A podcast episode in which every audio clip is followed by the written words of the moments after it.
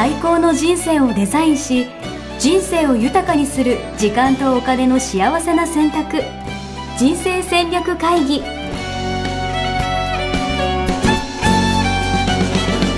の番組は将来の仕事やお金人生にもやもやと不安を抱えている皆さんに元資産運用のプロキャリアとお金の戦略を同時に考える人生デザインコンサルタントの高頃もさあやが過去5年間延べ1700人の人生を望む形で豊かにしてきたメソッドを時間とお金の選択という切り口からお伝えしてまいります。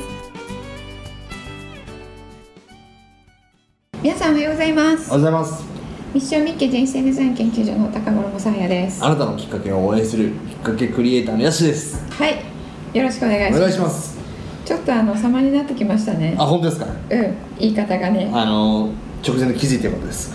このこの収録の時にしか使ってないんじゃないか。そうなんだ、はちゃんと使わないと。ちゃんと使わないとダメですね、間違いないです。でもどうですか？こうちゃんときっかけ作れてますかね？きっかけ作れてると思います本当ですか？ね、あのえっと今連日、えー、一日体験講座はやらせていただいてますが、はいはいはい。あのポッドキャスト聞いてますっていうお。言ってくださる方が8割おそんなに、うんすごい。8割今日いますね。嬉しい。の方が。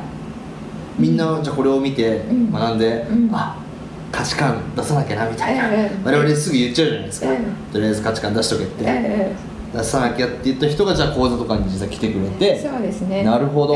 うんでそこであの体験していただいて、はいはいはい。あこういうふうにやるのかっていうのでねあの学んでいっていただいています。嬉しい、えこれなんかお客なんか来てくれる人の声ってどんなイメージなんですか、要はそのポッドキャストこう聞いてるだけと、はい。やっぱ来て実際こうさやさんのね、うん。話聞くのってちょっと違うと思うんですよ、そうですね。思ったよりうん声が小さいとか、そうですね。あの期待とリアルとどうなのっていう感想は聞いてないんですけれども、はいはいはい。あの来ていただいた時にねうん。挨拶していただく時に分かりますね、うーん。うん。聞いていただいてる人なんだなっていうのあが。そうなんだ、うんうん。なるほどあのねちょっと一瞬あっていう。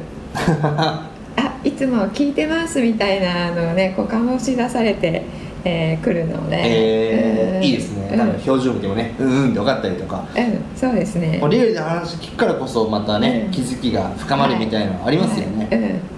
うん。はい、でねポッドキャストね顔見えないですけれどもね、あのだからどうなんでしょうね、うん。あの写真がちょっとずいぶん前の写真なんで。言ってしまうんですね。そういうの言ってしまっていいんですか？いやそこのところはあれ、はい。って思うかもしれないなるほどなるほどじゃあ皆さん覚悟して来ていただいじ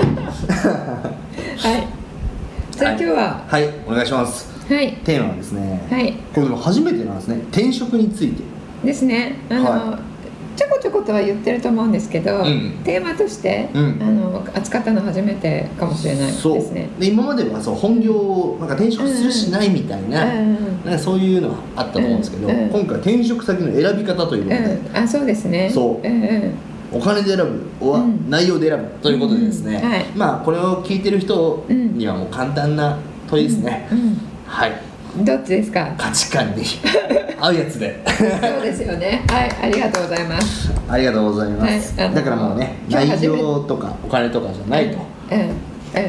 今日初めて聞き方は何ですかそれって 思われるかと思うんですけども長く聞いていただいてる方はね、はい。あのお仕事を選ぶ時には価値観に合ったものを選ぶんですよねっていうことで、うん。もうあのねすぐに分かっていただけるうん。ことなのかなと思いますけれども、そうこれ罠罠パターンですよね。どっちでもないっていうですね。そうですすぐそういうやりたがるんですよ。皆さん気をつけてくださいね。はい。ありがとうございます。はい。あのねどうどうですか皆さんは。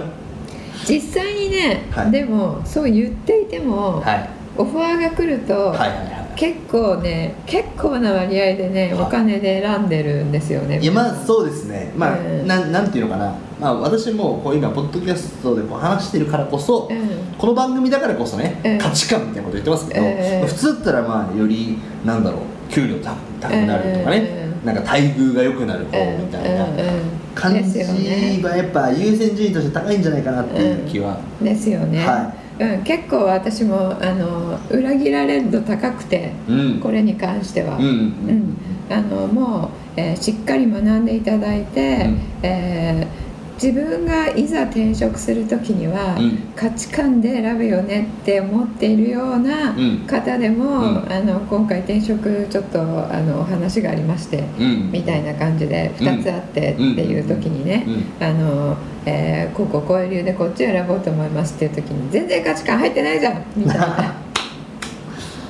なんか、うん、結構ねお金で特に。でなんかすごい私気づいてしまったんですけど、うんどんな場所で、うんを選んだとしても、うん価値観があれば、うんうん。その価値観に合う仕事を見つけられるみたいな考え方ないんですか、うん、あそれはねあります。お。それはある。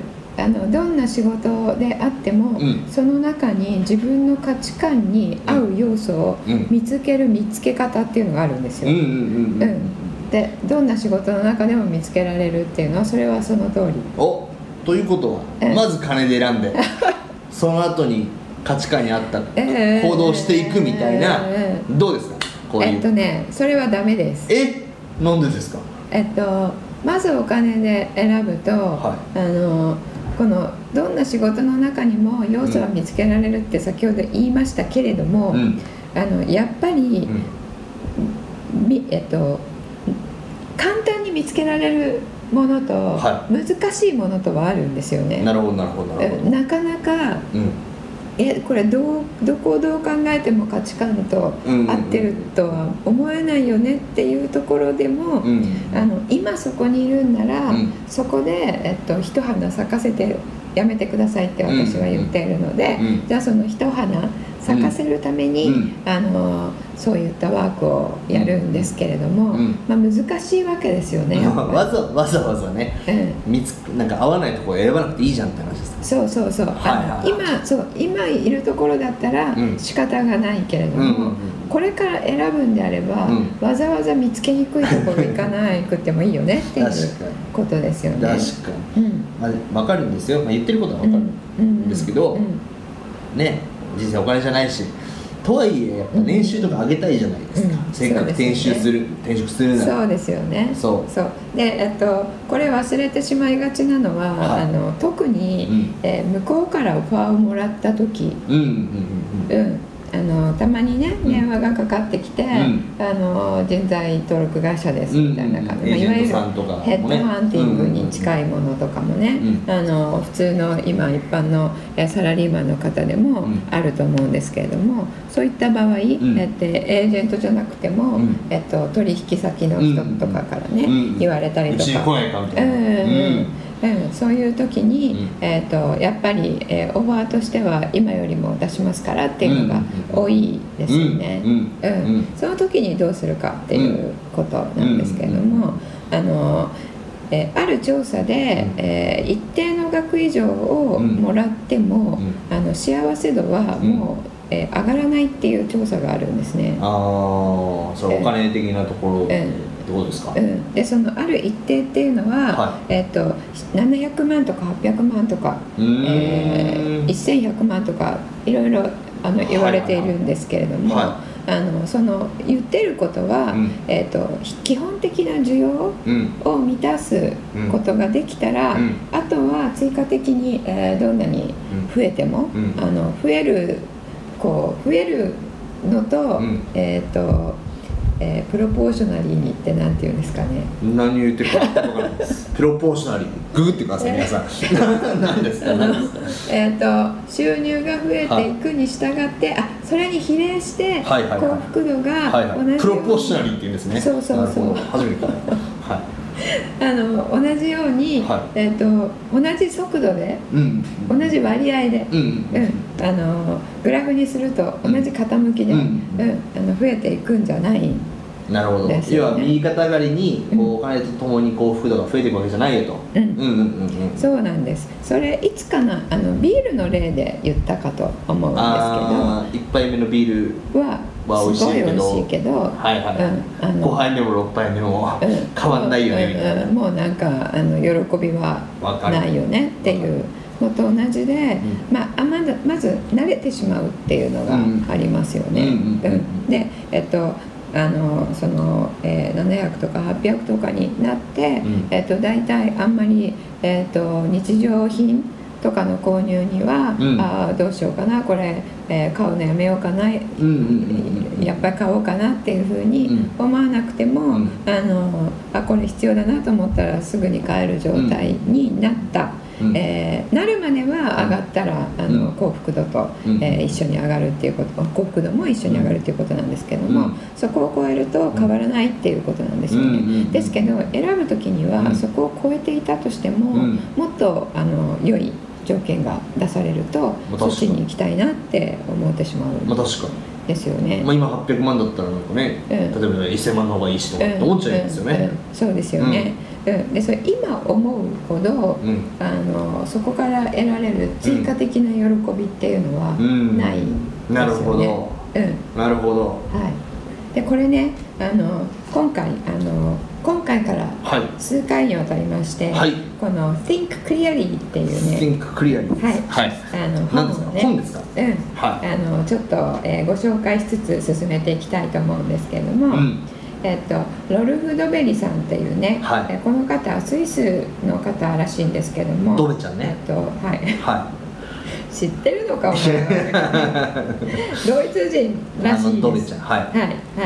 えっとあまりね聞いたことないんですけれども、うん。この方が書いていてドイツで25万部突破のベストセラーで世界29カ国で、えー翻訳されているっていうすごいことなんですけれども、うん。この方が書いてる中にもね、うん。えー、とそういうことがちょっと書いてあって、うん。えー、と難しい言葉なんですけれどもこちらのことをね、はい。あの専門用語なんですけれども、はいえー限界効用低減の法則。なるほど。はい。ななんとなくちょっとよくわかんないですけど。あの限限界っていうのは、はい。あの追加的なっていう意味ですね、うんうん。追加的に与えられた、ん。えっと、今10だったら11個目ってことです、えー11個だったら12個目っていうことですね、うんでその追加的に与えられた1単位がもたらすうん。効用っていうのは、うん。あのさっきで言うと喜び。はいはい。あ紅葉ね。うん。満足度。そう経済学用語ですねうんうん。そう経済学用語です、うん。で低減っていうのはね、うん。減っていくっていう意味ですよね。ちょっと難しい字を書くんですけれどもちょっとググってねいただくとすぐいろいろね、えー説明が今ね見れますからググっていただきたいんですがっていうことがあるので、うん。あのお金っていうのはねまさにそれに当たるんですね。なるほど。うん。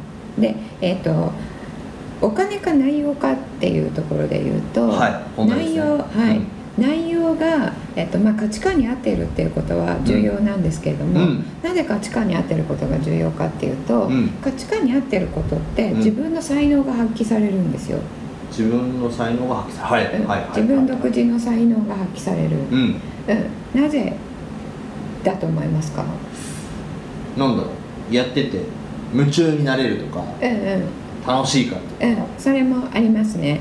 あの価値観の中でも最高の価値観っていうのをねおうん。伝えしていますけれども、え価値観の定義っていうのは自分が大切に思うもの、うん。自分が価値を感じるものでしたよね、うん。で価値が価値を感じるものって、ん。自分は上手なんですよ、うんうんうんうんうん。うん。で下手なものって価値感じないんですよ、感じない。うん。うんうん。雑にやっちゃうとかそういうことですか？うん、一般的にね、うん。あのえっとどっちが先かはわからないんですけれども、うん。価値を感じるからうん。才能があるのか、うん才能があるから価値を感じるのかうんわからないんですけれども、えー私たちは、えっと一般的に、まあ、例外の方もねちょっといらっしゃるんですが、うん。すっごいあの好きなんだけど、うん。えっと下手っていうね、あの好きの、下手なもの好きみたいな。な下手の横好き下手の横好きみたいな。うん、ありますけれども、はい。一般的には、えー、と価値を感じるものっていうのはうん。上手にできるうんですね、なので最高の価値観に合った仕事っていうのは、うん。才能がまず発揮できるっていうことがあります、うんで才能がね発揮できないと、ん。あのーやっていて、うん。えパフォーマンスが上がらないので、うんえっと、オファーとしてうん。最初は、あのーいいお金提示されても、えっと、その後ね上がっていかないっていうことがうんありますよね、うん。うん、であと自分もやってて嫌だなと思う。確かうん。確かに。うん、なので価値観に合ってるってこと重要なんですね。お金のために何かやるってなんか続かなかったりしますよね。そうそうそうまずもう一つは、まあ、続かない理由は楽しくないからですよね、うん。あと、えー才能が発揮できないから、うんうん。あのよくね自分に合ってる合ってないっていう言い方もするじゃないですか、うん。うんこの仕事合ってると思えないんですみたいな。それも価値観に合ったものだと自分に合ってるなと思うわけですよね、うんうんうん。才能を発揮できるから。うん。うん、で、えー、ともう一つは、あの自分の中でその仕事を、えーしている時に、えー、とあのどうしたらいいのかっていうのが、うん。すぐに人より分かるっていう感覚があったりするんですよね。うーんなるほど。うん。解決策なんか手段が思いつくみたいな話ですか？そう。あの、うんひらめきとかインスピレーションとかも、あのそれをやっていると人より、うん。えー思いつく頻度が多い、うんうんううん。ん、でそれがあのあんまり他の人は思いつかなくて、うん。ああなるほどほうみたいな、ちょっとスーパーヒーロー的なね、うんあのポジショニングが取れるみたいなことも出てくるんですよね。なるほど。うん、でそれは脳の働きによるんですけれども価値を感じているって脳が判断していると、うん。そういうひらめきっていうのはねやってくるんですよ。うんうん。うん。っていうことがあったりするので、はいうん、でお金がいいからって言っていった先で、うん。えーそういったことが、えー表せないと。うんうんうんうん。表せないと毎日、うん。あの沈んでいくんですよね。うんうんうんうんうん、でどういうことになるかというと、ん。あのじゃあお金のために働いてるっていうことになり、うん。毎日9時から5時まで我慢してるっていう状態になるんですよ、最悪ですよねうん、最悪でしょ結構、はい結構最悪なんだけど、はなんだろう考えると最悪ってわかるんだけど選ぶ時ってね違う方選んじゃうんですよね。なんででしょうね。なんかお金がたくさんもらえた方が、うん。たくさん評価されてるのかなみたいな、感感じは思っちゃうかもしれない。なんかお金ってこう価値を出すからもらえるわけじゃないですか、そうですね。うんそうですね。それあるかも。それがあの一時ってことになっちゃうと、うん。ね。承認欲求とかそう、うん。なんか自分ってこう、なんかわかんない、うん。1000万プレイヤーだぜみたいな、言いたいみたいな、うんうんあなるほどね。そういうのがある。そうなんか年収高ければ高い方が、うん他の人に比べてね、うんなんかちょっとドヤ顔できるみたいな、そういうのがね、はい。あるね。うん。それとどっちが天秤にかかって、うん。どっちがうん。落ちてどっちが上がるかっていうことですね、うん。でそのさっき言った限界効用低減の法則によると、うん。その言われた時と、ん。そのオファーを受けた時はうん。とても喜びが大きいんですけれども、あの実際に中に入ってやりだしたら、うん。その最初の喜びは薄れていくっていうことなんですよね。なるほどな、でもなんとなく想像つくなこれあれですね。金に騙されんなよってことですね。まあありていに言うと。そうですね。うん、そのやっぱり時間をね、えー8時間うん。少なくとも、えーという1日のね3分の1ですよね。ちを使っている活動なわけなので、うん。そこにあの意義を見出せなかったらね、うんうん。えー辛いですよね。確かに。えさやさんって転職とかなんかしてるんでしたっけ、え何回もしてますよ。あそうなんだ、そんないっぱいしてるんですか？してますしてます。それはもう全部金で選んできたみたいな感じなんですか？え私のあの遍歴はご存知なかったでしたっけ？いやわかんない。いや俺があんまり覚えてないからこれ聞いてる人はもっとわかんないと思そっうんですか。あんまりね自分のこと言ってないですからね。あのプロフィールに簡単に書いてあるんですけど、は私最初あの普通の事務員でうん。入って、うん。ダメダメ事務員だったっていう話はしました、してない。ダメダメ事務員だったんですよ。したと思うけどな。うん、ええ本当ですか？それやっぱり自分のあの才能が発揮できる仕事内容ではなかったんですよね、ううんんで私がその時に感じたことが、うん。今、えーやってること今やってることが当時の私に対してうん。解決策になることをしてるんですよ。その時に思ったのは、ん。このままで終わりたくない、うん私はこうここで、うん。あのくすぶっている人材じゃない、なるほど。で根拠ないんですよ、はいはい根拠ないんだよ。えそれ何歳ぐらいの時ですか？えっ、とすぐよ大学卒業して。22歳なるほどね。私このところでくすぶるもっとできるはずだと。えなんでこんなところでこんなこんなことやってんのみたいな、あのちょっとね、えーと、自分のことを、えー、高く評価しすぎていたっていうのもあの実際のところはあるんですけれども、うんうん、であの私の、えーとえ新人だった頃っていうのは、うん、えー、女性はどんなに学歴があっても、全員あの事務員だったんですよ。で総合職っていうのがねまだ浸透する前でもう一般職みたいな。一般職って言葉もなくて、あの普通普通に行くと一般職と今言われ言われている職しかなかったんですね。うん、なので、えっとまああのどんなに行っても、うん、えっと、この階段が違うので、うん、えっと、同期の男の子とかは、うん、えっと、どんどん出世の道があるんだけど、えっと、女性はずっと事務員なんですよ。で事務員の格が上がるみたいな。であの行く果てはおつぼねさんになるってなるほど、うん、で大体28、9でおつぼねさん上がりになるので、うん、10年後の先輩とかを見て、うん、えっと、私と同じ仕事やってるんだっていう感じでね。なるほど、うん、あの意気揚々と入ったのに、うん、それでもそこの会社は女性をすごい活用してるっていうので入ったんですけど、まあ、そういう感じだったので、大絶望をして、そこからねあのあのキャリアを自分で発掘していく人生が始まるんですけれども、あの短く言うと,、えーと、英語が使えないとダメですっていうことを知って、女性が当時活躍するには、外資だったら総合職と同じような職があったので受けに行ったらあなたの英語力じゃダメですってそうなそっからなんだ英語は。そう軒並み落とされて、うん、でそこのねあの人事の面接してくれた外人の方が、うん、あの今からでも留学したらいいと思うよって言ってくれて、うん、で私ね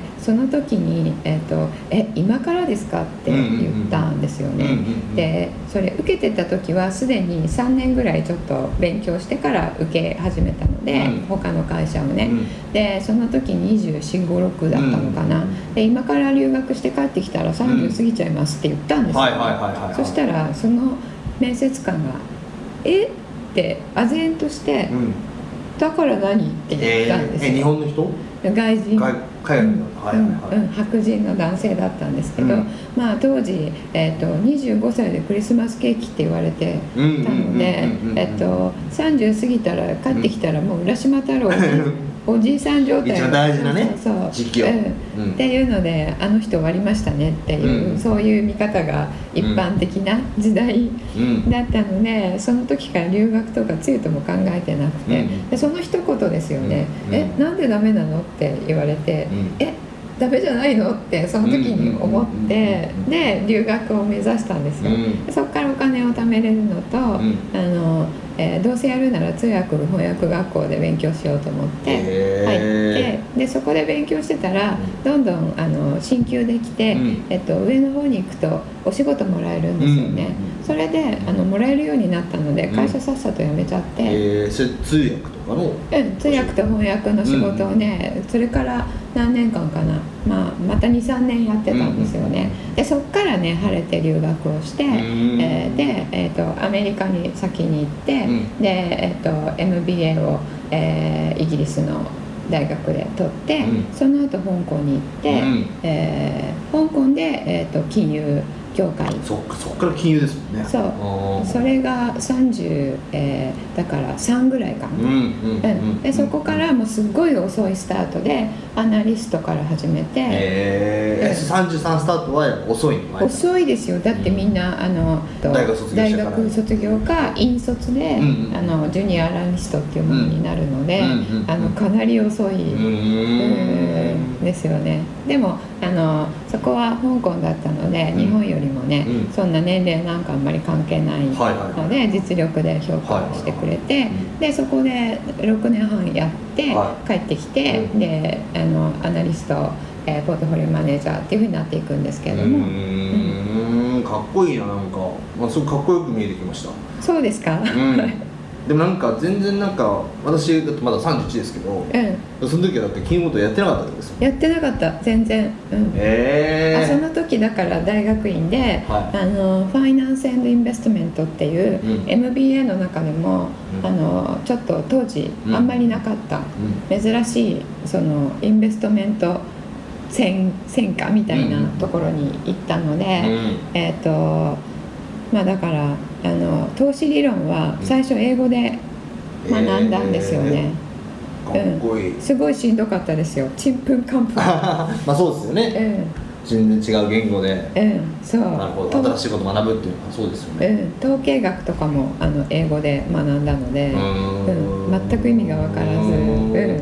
でもあのそういうこともねあの自分を輝かせるためだと思っていたので、楽しかったですけどね。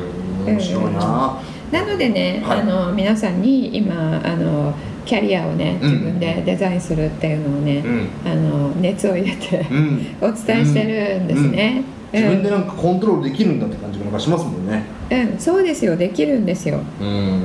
目指してそこに向かって、あの一歩一歩ね戦略立ててやっていったら、うん。できるんですよ、うん、うんうんうんでななんでこういう話になったんでしたっけ？ちょっとずれましたよね。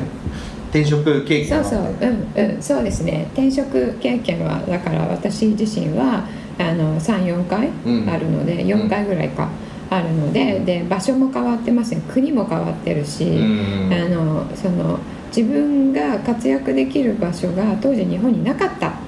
のでじゃあどうするかっていうので、ちょっと出るしかなかったんですよね。うん、うん面白い。ぜひちょっとまたいろいろ聞いていきたいなと思います、はい、ありがとうございます。じゃあなんかせっかくなんで今日のワンポイントワンポイントアドバイス。アドバイス。はい。あの良いオファーをもらったら、うん、金で動くな金で動く。確かになんかそこの喜びって一瞬ってことですよね、一瞬だったりとか。うこと、うん、なんか年収800万と年収例えばじゃあ700万と800万とかあったら、うん、100万多い方がずっと幸せなんじゃないかみたいな感じで思っちゃいがちですけど、そういうわけじゃないってことですよね、うん、ああとそうそう価値観に合ってると何がいいかって言い忘れたんですけど、うん、当時私価値観っていうの全く知らなかったんですが、うん、概念もね、えっと、何を思って選んでたかっていうと、この年齢でこの先3年5年これをやった後、うん、自分の人生の糧になるかならないかって考えてます。なるほどなるほどなるほど、えー、糧になるものであれば、下がってもそっちやってた。で今これ無形の資産っていうふうにお伝えしてるんですけど、うん、あの知識スキル経験っていうものは全部自分の中に無形の資産ってとして、えっと、溜まっているんですよね、これ人生100年時代を書いたあの人、ああわかりますよ。あの女性の人でしょ。女性の人。ライフシフト。ライフシフトを書いたちょっとど忘れしちゃいましたけど、えっと、私無形の資産っていうのをずっと言ってるんですけど、うん、彼女の本にもねそうやって書いてあるんですね、でその無形の資産も育てるっていうことを書いてあるんですけど、それを、えっと、若い時は、うん、えー、そっちの方を重要視する、うん、うんあの今この30代の10年間、うん、40代の10年間っていうのを何をトレーニングしたいのかっていうことですよね、会社ってとてもよくてサラリーマンって、はい知識と経験をお金もらってさせてもらえる確かに確かに。ですよね。今だったら私たちだったらお金払わないとならない。研修とか行ったりとかねそうそうそう、ね、うん、で高いでしょ、うんうんうん、それ会社がね、うん、あの給料をくれながら先輩がタダで教えてくれて。確かに、うん、すごいね。いろんな経験できてね。そう経験できて。確かに、うん。で最初はね手取り足取りで失敗してもカバーとかしてくれて。確かにすごいね。いいんですよサラリーマン。私も入りたい。なんかヘッドハンティングお待ちしてます私は。お金で選ぶんで私は。え？嘘です。内容で選ぶんで。はい、はい、そうですね、なのでそういう自分の将来につながるかどうかを見てってことですね、うん、で自分の将来のどこの将来につながるかっていうのを見るときに、うん、えっと、ここの将来が自分の幸せになる、うん、えー、形ですっていうのが分かってないと、この仕事をずっとやってた先がそこに行くっていうのがね、あの分かんないじゃないですか、分かります言ってること。ゴールが自分の価値観に合ってること、合ってる。かどうかが分からないと、この仕事をやってたらそこのゴールに向かって知識経験験スキルが、うん、あの蓄積されていくなっていうのが判断できないじゃないですか。確かに確かに、でもそれが分かるとね、うん、また頑張れたりとかやる気になったりとかしますもんね。そうそうなんです。でえっとね、この本にはあの目標は達成された時に幸せを感じるって書いてあるんですけど、はいはいはい、私はねこの本とてもいいことがたくさん書いてあって、うん、えー、ほとんど agree なんですけれども、うん、 agree って申し訳ないですね。こういうね ベストセラーの方にね、はい、あのお前の意見なんてどうでもいいって思う感じかもしれない。んですけれども、うん、あの結構同意するんですが、うん、そこの部分だけねちょっと違うかなと思っているところがあって、私はその価値観に合った目標を設定したら、その目標に向かってって歩き出す一歩目から幸せを感じるって思ってます。うんなるほどなるほどなるほど。で受講生さん皆さんそうなんですね。ここを目指していたっていうのがなんかこれ価値観と違って自分のね、あの世間の社会の価値観に合わせてたところだったって思うと。あの道道筋、うん、プロセスが辛いんですね、うん、その過程がね、うん、でもルが自分の価値観に合ってるものだって分かっていると、一歩目から幸せなんですよ、うんうんうん、そこだけちょっと違うかなってしたら幸せっていうのは違うよねってことですね。うん、うん、そう。はい。ありがとうございます、はい、それじゃあまた次のテーマもじゃあそれに近いところもあるかもしれないんですこの本は引き続き、はい、じゃあみんなではいみんなでねちょっとやっていきたいと思います。ぜひあの結構本屋さんで売ってる本だから。うん今ね旬であの平積みになってると思います。なってますよね。サンマーク出版さんから出ていますね。はい、はい、ぜひチェックしてみてください、はい、それではまた次回ですね、はい、お会いしましょう。はいありがとうございました。ありがとうございました